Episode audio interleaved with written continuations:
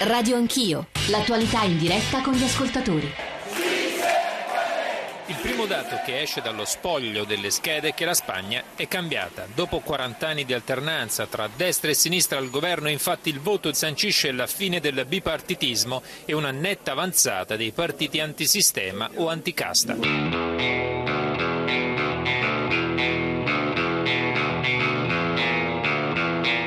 Tutti i paesi d'Europa c'è una spinta naturale a una maggiore frammentazione. Le forze politiche tradizionali di centrodestra e di centrosinistra vengono duramente sfidate da nuovi competitori e questo crea problemi molto seri alla governabilità.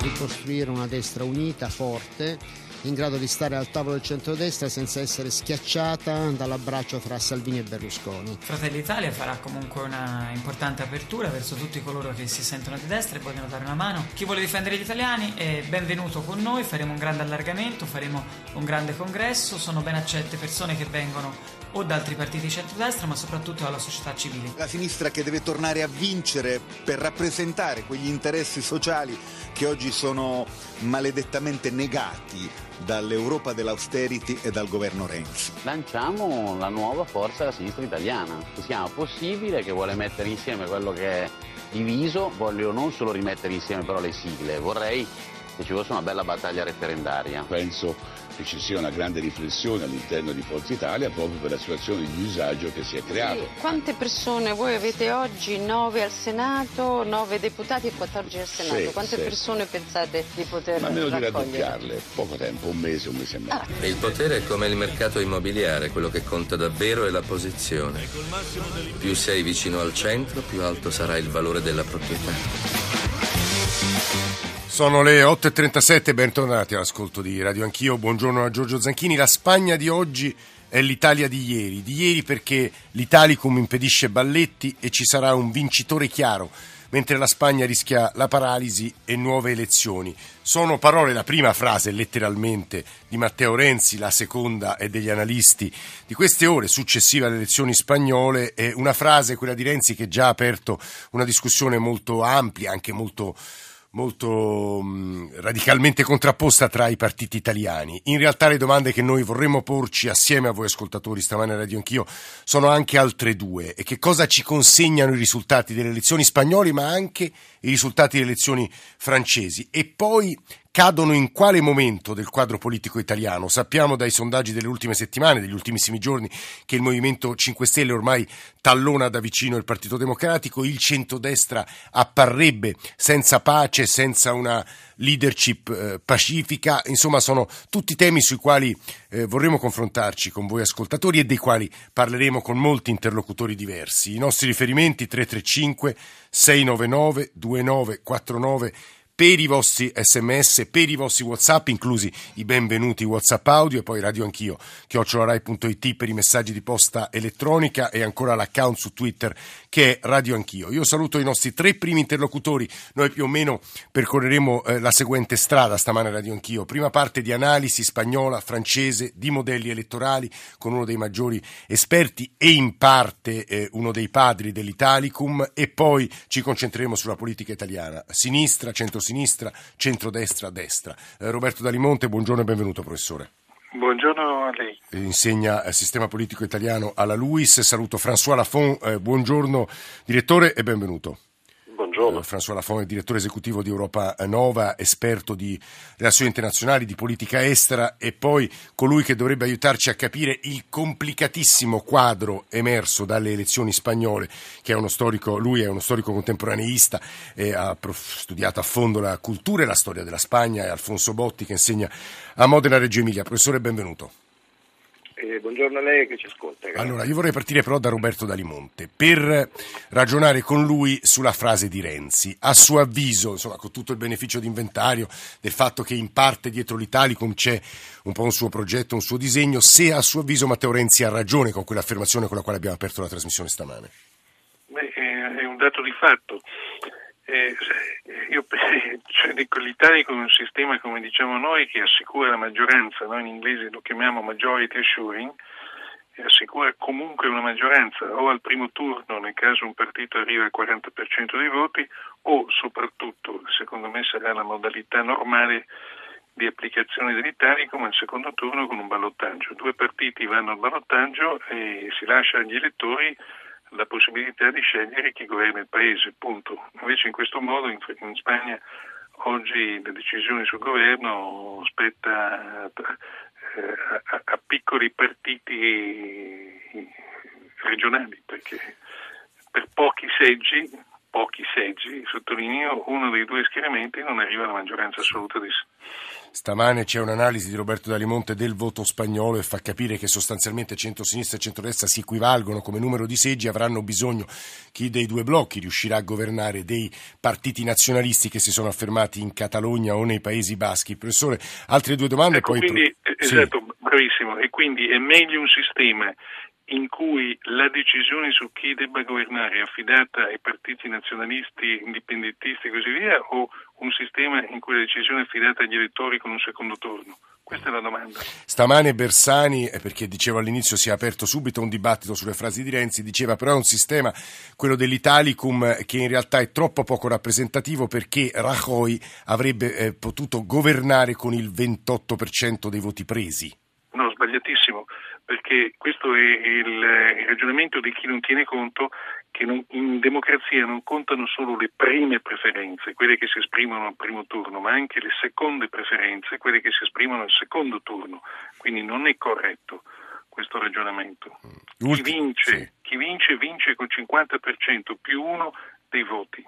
Mm. Ultima domanda, professore, poi vado da Botti e Lafont, e riguarda in realtà quello che sta accadendo in Europa la Francia, la Spagna, ma prima la Grecia e poi altri, Portogallo, cioè a suo avviso che cosa sta accadendo? Forse si può parlare tra l'altro di una eh, distanza fra il sud e il centro-nord Europa.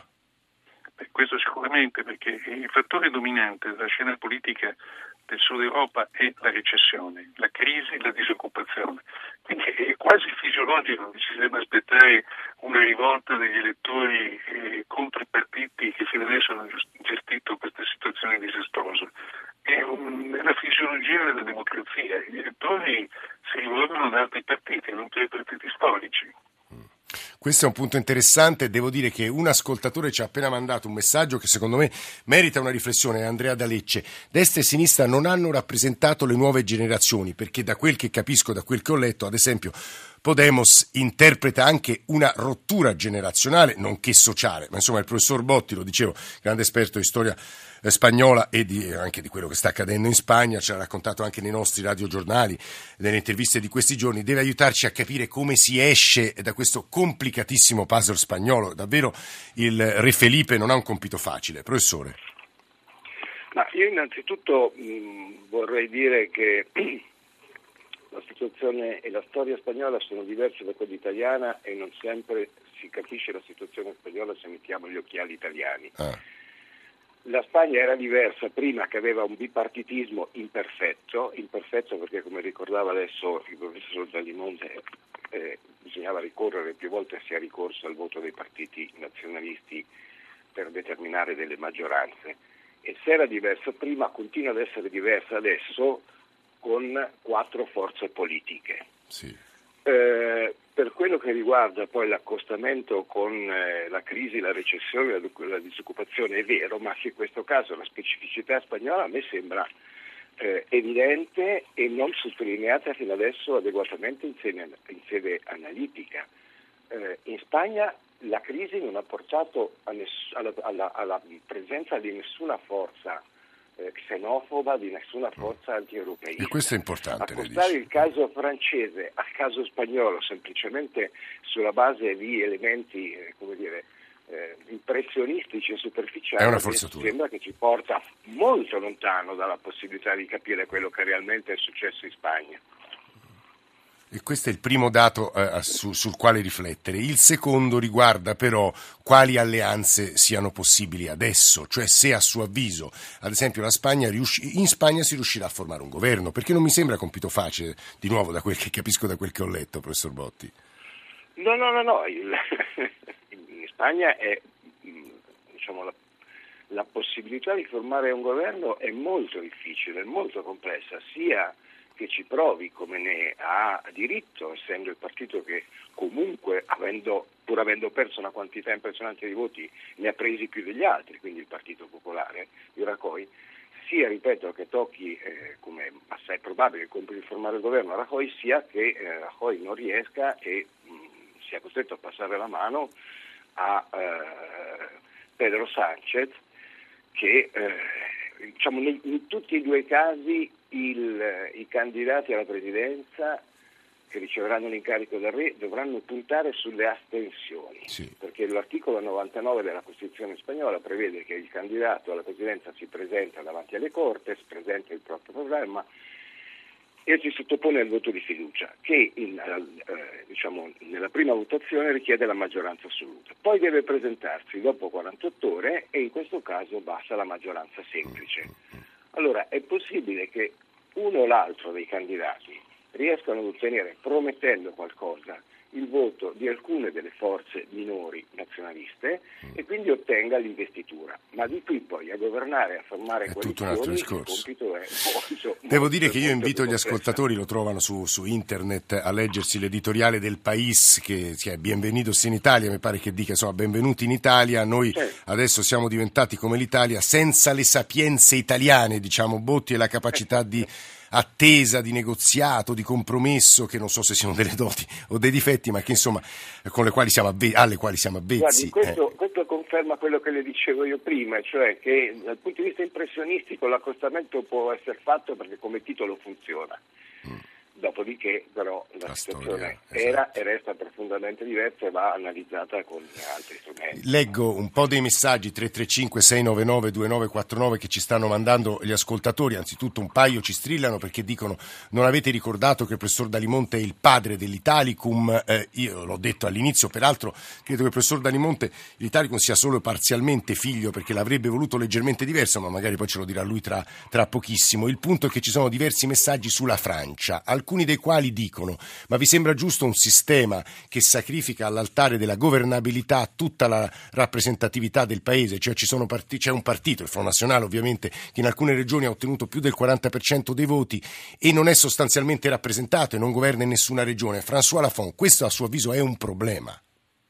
Sì, certo è un problema, ma come l'ha detto il professor Dalimonte, in scienze politiche c'è sempre che questa ricerca della conciliazione tra legittimità e efficienza di un sistema.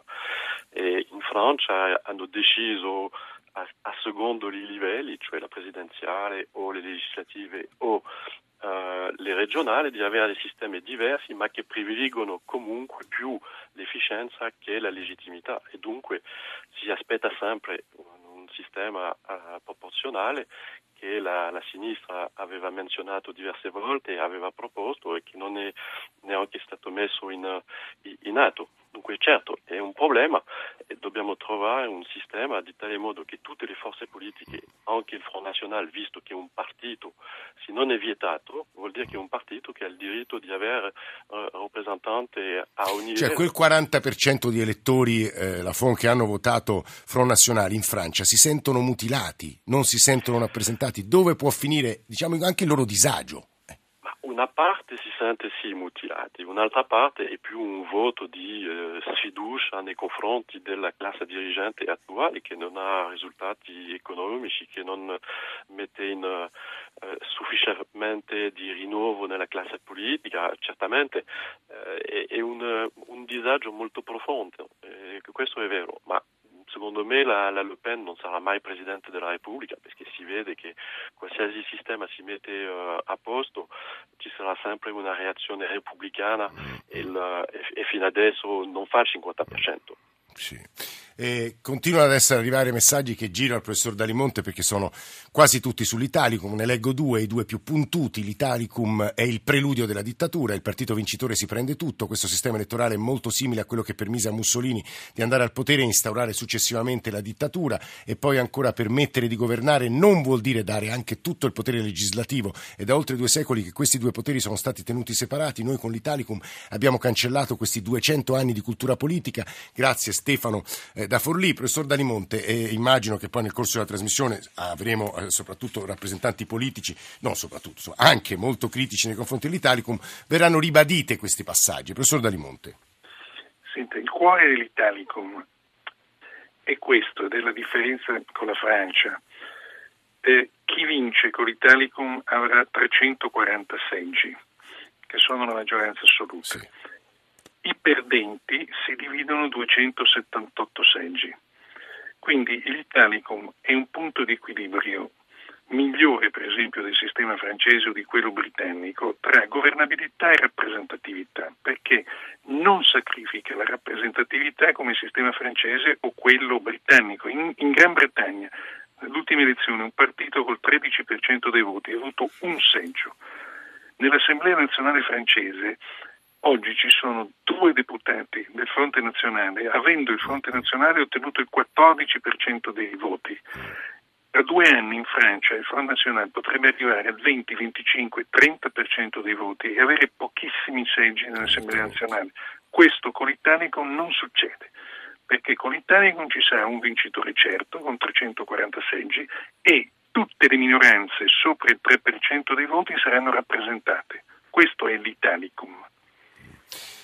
Professor Dalimonte, diciamo, interpretazione autentica, se posso dire una cosa del genere, lo dico agli ascoltatori che immagino su questo tema scriveranno molto. Eh, professor Botti, torniamo anche qui a cercare di spiegare agli ascoltatori, anche a chi le parla, che cosa potrebbe accadere in Spagna, ma soprattutto di che cosa è frutto il risultato del, del voto elettorale. Tra l'altro Cecilia Naldini nei nostri giornali radio ci ha raccontato anche quello che sta accadendo nelle ultime ore, gli accordi dell'ultima ora, perché quello che le domando è che cosa potrebbero chiedere i nazionalisti per appoggiare un eventuale governo governo, ad esempio, tra il Partito Socialista e Podemos? Ma per esempio i nazionalisti catalani potrebbero chiedere la celebrazione di un referendum sull'autodeterminazione. Cosa che Iglesias che potrebbe dargli. Cosa che il Podemos e Iglesias è già eh, disposto a dare, e sul quale ha fatto la campagna elettorale. Anche qui però bisogna stare attenti, nel senso che eh, è vero che così come è configurata la Costituzione la sovranità è indivisa e eh, sarebbe al di fuori della Costituzione un referendum di autodeterminazione di una uh, comunità autonoma. D'altra parte però il problema politico esiste, io uh, spesso faccio riferimento alla sentenza del Tribunale Supremo del Quebec che eh, pose che di fronte al problema dell'indipendentismo francofono diciamo, individuò delle possibili eh, strade per risolvere la questione, soprattutto pose il problema delle soglie, eh, sì. un problema che non, è, che non, è, stato mai affrontato e mai posto nel dibattito spagnolo, perché Rajoy si è limitato a dire no, pensando alle elezioni. Ma che si intende per soglie, professore? Ma soglie eh, si intende una cosa molto semplice, se per riformare una Costituzione nei parlamenti democratico-liberali occidentali c'è bisogno di una maggioranza forte dei due terzi, sì. non è possibile che si produca una secessione col 50% più uno dei voti, ah, bisognerà stabilire una soglia. E questo fece la Corte Suprema del Quebec? Questo eh, diciamo, fu uno dei problemi che pose la, la, la, la Corte Suprema del Quebec. Allora questo è un modo politico per affrontare la questione e credo che all'opinione pubblica a livello internazionale non ci sarebbe nessuno disposto ad ammettere una secessione col 50% più uno. Poi diciamo, dopo questo c'è un altro problema, ogni quanti anni facciamo un referendum? Perché come i secessionisti adesso hanno rivendicano il diritto di chiedere un referendum per la secessione, contra- gli unitaristi, i contrari alla secessione, potrebbero richiedere tra 5, 7, 10, 15 anni. Ma queste sono cose che vanno stabilite in un negoziato politico. Cosa che Rajoy si è guardato bene dal fare perché, ripeto, non pensava alla soluzione del problema catalano, pensava a incamerare i voti della destra centralista, eh, tradizionalista, spagnola. Eh, bisognerà seguire molto bene l'evoluzione di quello, insomma, del quadro spagnolo perché parla a tutti, lo abbiamo provato a dire all'inizio della trasmissione. Eh, chiudiamo la, dando la parola a François Lafont ma facendovi ascoltare un po' di Whatsapp. Sono Silvana da Novara. Per me il grosso problema dell'Italia e anche non solo dell'Italia e dell'Europa è che non ci sono più personalità politiche. Le persone che ci sono dai 40 anni giù fanno ridere i polli. Grazie. Buongiorno a tutti, sono Alessandro e chiamo dalla provincia di Pescara. Perché al governo debba andare una persona che non è stata eletta direttamente dai cittadini, se non siamo noi a scegliere direttamente chi è che deve andare a governare, come facciamo noi a dare una svolta al cambiamento? Io mi chiedo questo, correggetemi se sbaglio. Buongiorno, sono Vincenzo da Catania. Io parlo da astensionista convinto che ci mette faccia e firma. Ho molti dubbi sulla capacità del sistema partitocratico in generale di risolvere i problemi del paese. Però eh, fra tutti i sistemi elettorali ritengo che solo il proporzionale puro possa veramente garantire il pluralismo senza sbarramenti e niente. Quanto alla governabilità, Basta sentire quello che dice Renzi per capire che a questo punto, in nome della presunta governabilità, cioè la sua, si potrebbe pure fare una dittatura e nominarla a vita senza bisogno anche di elezioni. Grazie. Prima di andare alla fonda chiedo al professor Darimonte se chiarisce lui un po' di dubbi a questi ascoltatori. Professore? Professore ci sente? Sì, sì, sì vada, lo sento. Sente al, al giovane di Pescara ma eh, l'elezione diretta, come dire, de, de jure non è prevista dalla nostra forma di governo. Con l'Italicum si è introdotta una elezione diretta de facto e questo in realtà è già avvenuto anche con i sistemi maggioritari precedenti. Però la nostra resta una forma di governo parlamentare per cui Renzi eh, sì, non è stato scelto direttamente dai cittadini, ma sappiamo il motivo, perché le elezioni del 2013 non hanno determinato una maggioranza di governo, visto che il sistema era difettoso, quello del Senato. Questo posso solo dire. Per quanto riguarda l'ascoltatore catanese, sai, proporzionale puro, eh, oggi ci porterebbe dove? In una situazione di totale ingovernabilità. E quindi se uno sceglie eh, questa strada vuol dire che non ha, a mio avviso, cuore gli interessi del Paese.